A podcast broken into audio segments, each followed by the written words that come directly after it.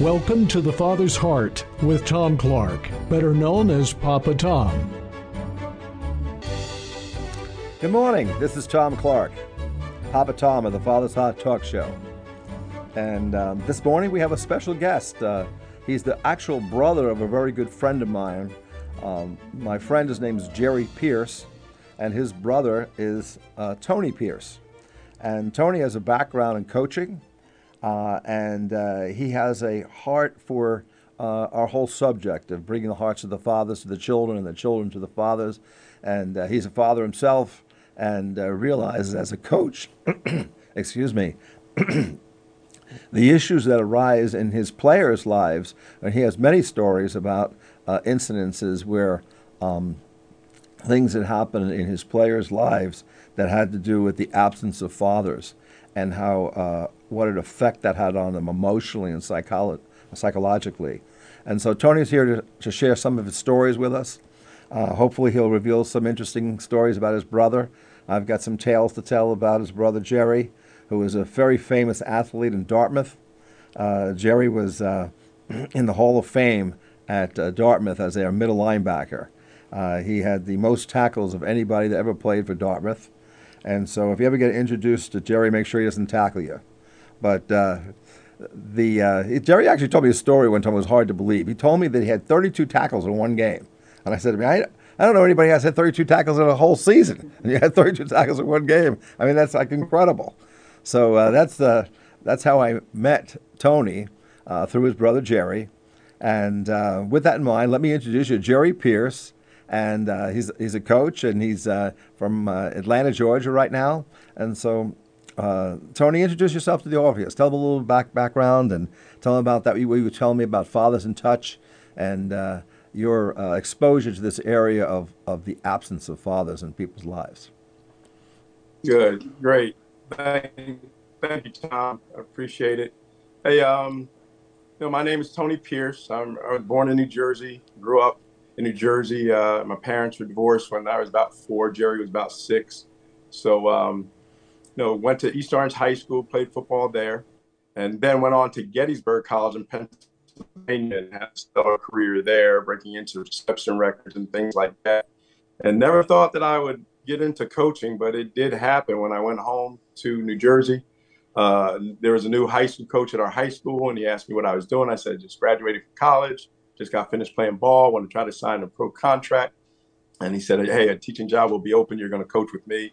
And I started coaching. That's what got me off to coaching. So, um, having a, a, father who struggled, my, my dad, Jerome, who Jerry is named after, mm-hmm. uh, took us on a long, long journey, um, knowing that there are times when it felt like I was the father and my dad was the was the child at times. You know, yeah. struggled with alcoholism. I remember being a child uh, going to visit him in the intensive care unit after he wrapped his car around a pole. Mm. And you know you wrapped it around the pole when you go and see it, and the front of the car is almost touching the back of the car. Wow! When it hit the pole sideways. Mm. So my dad was a musician. He loved singing. He loved playing the guitar. A great, great person.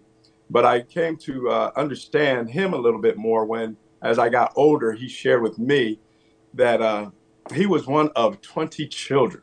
My father was one of 20 children, and he was the next to the youngest. Wow. So his father was there for the oldest daughters. There were three daughters who were born first, and my dad, my grandfather was there for the older children. But as my dad grew, my grandfather was away from the family. So my dad never had the experience of being with his father. And he shared that with me one day. Mm-hmm. And after he passed, I shared that with one of the older sisters. Mm-hmm. And she said, No, no, Tony, Papa was always around for us. I said, Yeah, he was around for you because you were the older siblings. Sure. But my dad was one of the youngest, so he wasn't around for him. And that really hurt my dad because, you know, we, we understand that God created family. Mm-hmm. The family is important, the father's important, the mother is important. And, and being a football coach, I understand training. We train our young men in the weight room. We train them in football out on the football field. Everything comes from training. As a matter of fact, it says train up a child in the way that he should go. I have three children right now. My oldest son is a West Point grad, actually working wow. on his PhD right now. My second son was an all-state linebacker here in Georgia, played linebacker at the Air Force Academy. Hmm. and led the team in tackles in 2014. And my daughter is a lawyer now, graduated from UGA. She's a Bulldog, national champs, go dog.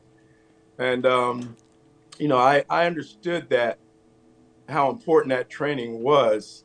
But as I grew and coached and had so many athletes around me who are angry and hurting and bitter, I came to understand and realize that not everyone had that training from a father. Sure. And there's so many hurting children out there. It's not just the training, I don't think, in terms of the training, like their behavior and what they should do, but it's also the emotional aspect of the father being there. And many fathers are not trained in how to uh, be a father. Just simply be being there. You know, some people say when you go to work, ninety percent of uh, success in work is just showing up. Ninety percent of being a successful father is just showing up and being there, and maybe that's just listening. You know, uh, but to deal with, you don't have to solve all, everybody else's problems all the time. Although we, sometimes men tend to think that they have to solve everybody's problems, or when they're uh, shown a problem, they think they have to solve it. But the, more of it's a issue of um, connecting socially. That organization that you had, Fathers in Touch, you know, the aspect of in touch means to connect, somehow to connect emotionally with your children. So the, the children need some Yes. need a father to connect with them and to be there uh, for their own emotional and psychological development. Do you have any thoughts about that? And uh, Yes, and that. Well, well, that's what happened, Tom. Is that I was coaching at Alabama State. We won a SWAC championship. Um, we were playing a game down at Southern University in Baton Rouge, Louisiana, and we went down by a couple of touchdowns, which has happened before. We pulled games out before, mm-hmm. but one of our players, Ronald Rock Dillon, just exploded on the sideline. Just started shouting and screaming and crying, "What's going on? Why are we winning? What's happening?" Mm. It was so bad that I just took pulled, pulled him out of the game. Said, "Hey, well, we'll get him straightened out at halftime. We'll come try to come back and pull this game at halftime." Mm-hmm. He was worse. right, We got into the locker room. He was jumping up on the chair, crying, screaming, "What's going on?" And all the other players looked at up to him because he was one of our leaders. sure, So when they saw him behaving this way, to see in their eyes Mm-hmm. that they weren't focused on the game, they were wondering what the why is he exploding? And I was thinking the same thing. It was it was so bad I didn't play him in the second half. Mm. We lost the game naturally, but on the way home, I wasn't thinking about what do we need to do to win that game. Why did we lose? I was thinking about what is going on in this young man's life to make him explode like that. Well, the next Monday, I found out he came into my office, was crying again, said he had no man in his life to talk with. His dad was an alcoholic up in Memphis. Never saw his dad, and uh, you know, here it is football season. Yeah. We don't have time for this. right, But I heard him. I heard him, and I knew I had to do something. So I got his dad's number and reached out to his dad. Mhm. His dad said something to me that my dad once said to me about his dad. He said, I don't know how to be a dad. Mhm. My father was not involved in my life. yes, And you know, we I've had players before whose fathers weren't involved, but it's the first time I heard that. Mhm. Something that my dad has said to me, but I didn't hear it. I I heard my dad say it, but it did, just didn't compute. And when this dad said that to me, Mhm. I said, okay, well, let us help you. I'm a coach, I'm a dad. We have other dads around. There are other dads on the team. Come around, come around. So Rock was very angry at his father, very bitter at his dad, and that hurts everything. It hurts your relationships, it hurts your schoolwork. Mhm. Uh, you you know the, the statistics where they say uh, children from fatherless homes are more likely to commit crime, more likely to commit Sure. rape, more likely to drop out of school, more likely to end up in prison. Sure. The stats are all there. So I'm thinking, well, well, well, that's what's going on. How come we don't have a mass major uh, application of engaging fathers with their children? Mhm. And that's when I just started calling these dads up and talking to them about the relationships with their children. Mm-hmm. uh, yeah, it's a it's a major issue. I, prob- I think it actually is probably the most one reason why I'm doing this show, Tony, is because I think it's a major issue in, in America. It's a major issue for Yeah. most of our social ills. I mean, everything from the inner cities uh, right on through the social institutions. Um, churches don't have fathers there. Government doesn't have fathers there. And I'm talking about fathers with Yeah. people with a father's heart, uh, people who want to provide, protect, and mentor. They're, they're, they're missing they're missing in society in all the spheres of influence. Um, we're being overtaken by um, uh, sort of darkness, and, uh, Mm-hmm. and darkness uh, pervades in places where there's no fathers, where, where well, fathers don't start. for sure. And we know that the devil has a plan, but God always has a plan also, and that plan is to engage fathers. You know, it all starts off with the family, um, meeting each other and having children, mm-hmm. but to be able to have young men in your program, your football program, who are just angry and bitter and hurting, mm-hmm. and their grades are being messed up because they're going into class not thinking about biology, but thinking about why did my dad show up to the game? It's just amazing. And and Rock Dylan came through an amazing transformation because he was angry and bitter at his dad. But we had been talking to our young men about forgiveness Yeah, and why you have to forgive your dad. Because, like my dad, all dads don't know how to be a dad. All dads don't know how to say I love you. All dads don't know how to hug you. right. All dads don't know what to do. And as we mm. talk about training, I started thinking about the four areas that Jesus grew in. So I started calling it Luke 252 training. It says that Jesus grew in wisdom and in stature and in favor with God and man. So he grew mentally, he grew physically, he grew spiritually, he grew socially. So that's what we started focusing on and, and giving dads those four areas.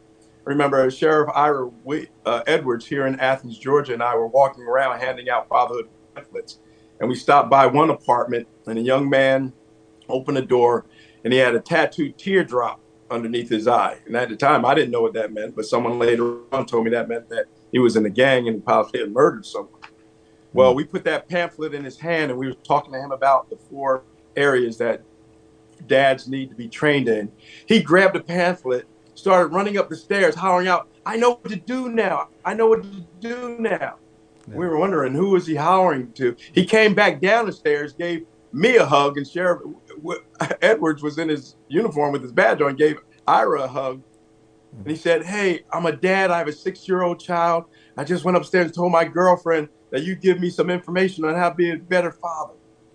And mm-hmm. obviously, you could tell this young man was struggling to Sure. be what he wanted to be was a father. He's a father now. He had the name, but he didn't have the training. Sure. And we were able to give him something to give him some training on how to read with your child, how to pray with your child, taking your child to school, loving their mother, which is a major factor of the children doing well.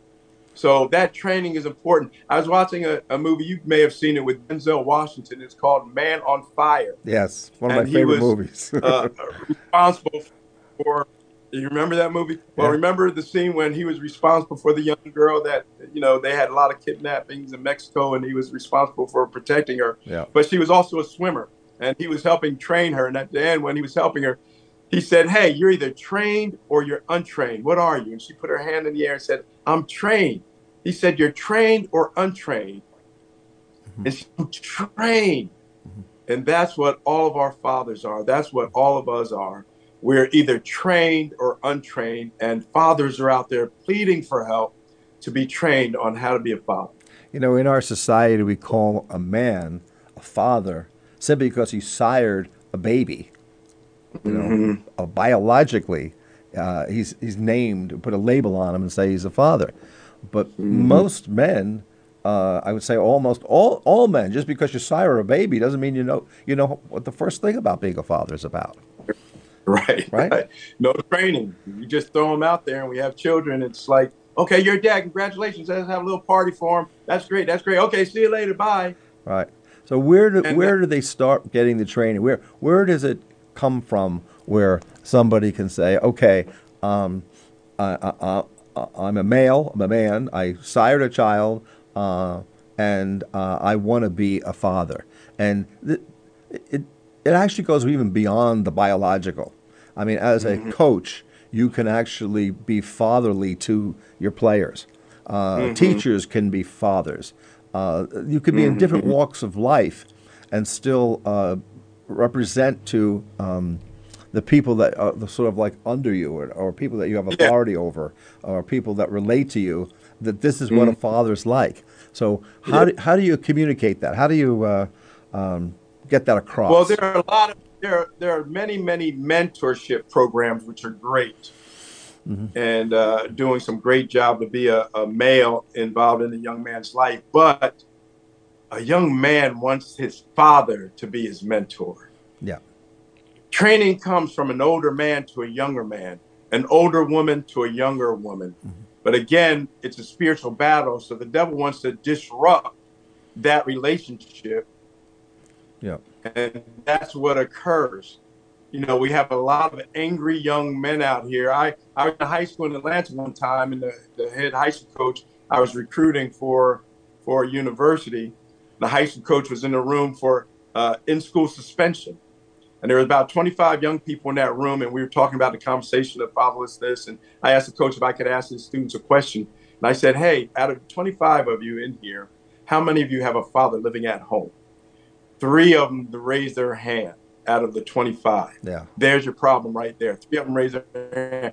There's a young lady who was a sophomore sitting over there. She had an angry look on her face. And I said, Why are you so angry? Why are you upset? Why are you in here in, in school suspension? You're supposed to be enjoying life. And she said, My father lives about a mile away from me and he never comes to visit me. Mm.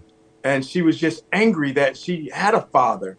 He wasn't very far away, but her father would never come and visit her. Mm. And that's what we're trying to do. We're trying to share with principals and other people, coaches, that yes, mentors are great, but how can we throw out debate to get that father in, involved? We know there are mothers who are angry and keeping fathers away. Mothers yes. are angry that, yes, you have power with me, but now you didn't want me. So mm-hmm. I'm mad at you. I had one of our players told me that his mother told him that she was going to be just as mad at him mm-hmm. as he she was his, his father mm-hmm. because they had the same first name. Yeah. So every time she heard her son's name, she would think of this man who she was angry at. So we had to start talking to the moms about forgiveness yeah. forgiving. You got to let this go. You have to forgive a man who wronged you, right. who may have used you for your body and now got you pregnant and had a child. You have to forgive him mm-hmm. because our young players have to forgive their dads. Rock Dylan forgave his dad, started calling his dad up, started having conversations with him, inviting his dad to a game, restored that relationship. That next year, Rock Ronald Rock Dylan led our conference in defense and was a SWAC conference player of the year. And he's an amazing father today, married, amazing father today. Mm-hmm. And he went through that healing process. And that's what our young men need to do. I think the other thing we need to bring out is that it is said that when somebody is angry, that anger is a secondary emotion. The first thing that mm. people are feeling underneath the anger is they're hurting. It's the pain of what they're hurting. And so mm-hmm. they can say they're angry, you need to deal with your anger, but really you got to get underneath the anger to deal with the pain and deal with what's causing yeah. the pain to begin with because if you if you can get to the pain and heal the pain, then they won't be angry anymore. And yeah, that anger goes so deep, so yeah. so deep. Dr. James Dobson has a book called Bringing Up Boys, and one of the chapters in that book, he calls it something like the killing off of mom. Yeah the killing off of mom. And I read through it, and what that was, that chapter was about young men who get angry at their mother because they married or aren't with a man who's incarcerated or hmm. doesn't spend time with me or doesn't want to have a relationship with me. Mom, why would you be with a man? Why did you have me? Why did you have a child with a man like this? I'm angry at you. Yeah. And I met several young men who are angry and bitter, and you you dealing with something that's so so deep. You know, it's not. Yes, I shouldn't say it's not. It is so deep, and it also goes back for generations. If you think about a lot of the people in this generation who are not good fathers, they didn't have good mm. fathers either. It, it goes right. back for probably three, four, five generations, where mm-hmm. this didn't just started today. This started way, way a long, long time ago. You know, Scripture talks about generational curses and generational sins. Uh, mm-hmm. And um, you know, uh, this they go for three or four generations. In fact, I think there's two sins in the scripture that go back for ten generations, and one of them is incest, and the other one is um, being born out of wedlock. That's a ten generational yeah, sin. You, and you mentioned that. you mentioned Malachi 4 6, where it talks about he will turn the hearts of the fathers toward their children right. and the hearts of the children toward their fathers, or unless he will strike the land with a curse. Right. Well, does it seem like land has been stricken with a curse yes. of fatherlessness? Yes. Fatherlessness so many...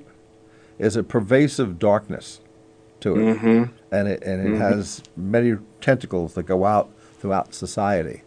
Um, so, where we can uh, actually make a influence on our society and culture is to bring people to the place in dealing with their hurt where they are forgiveness. You mentioned forgiveness before, and forgiveness yes. is so important uh, to get behind uh, the pain and, and forgive the people who have hurt you by not mm-hmm. being being a bad father or, or uh, being absent or whatever those mm-hmm. thoughts that you are.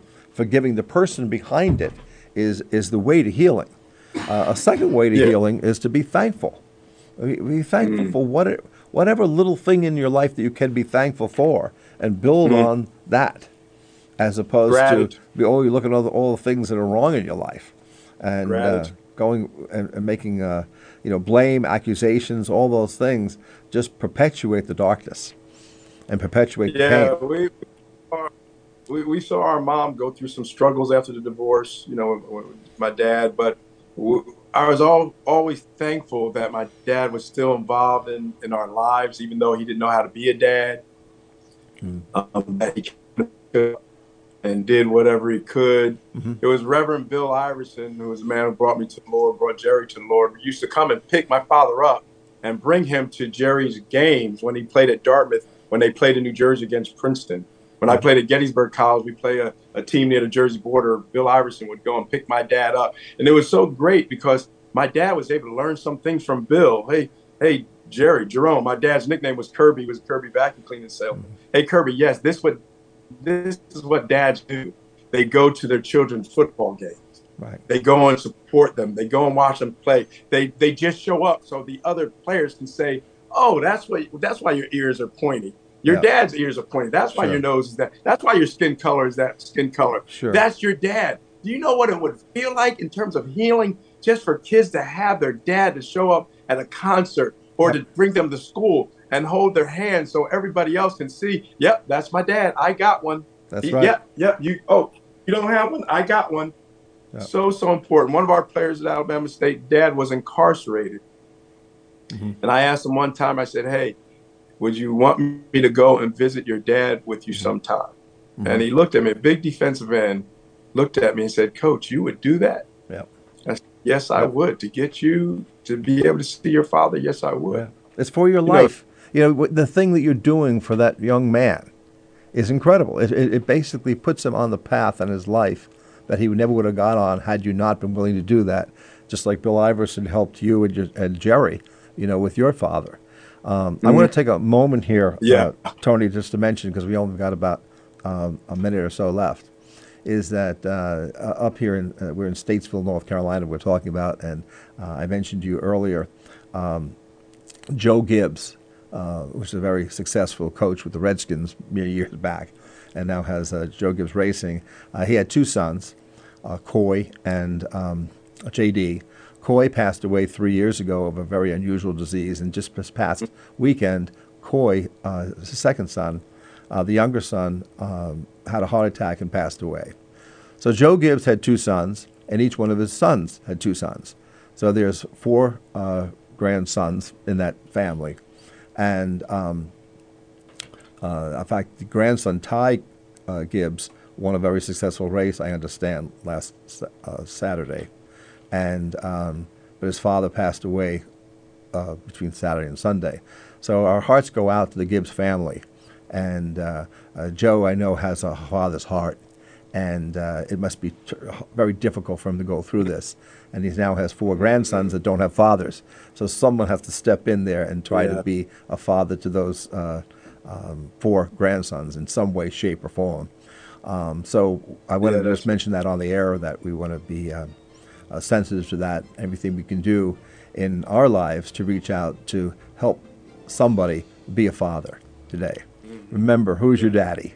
And we want to uh, thank you for spending this time, and uh, we wish everybody uh, a good, blessed day today. The Father's Heart with Tom Clark. Join us again next Thursday morning at 8, right here on News Talk WSIC.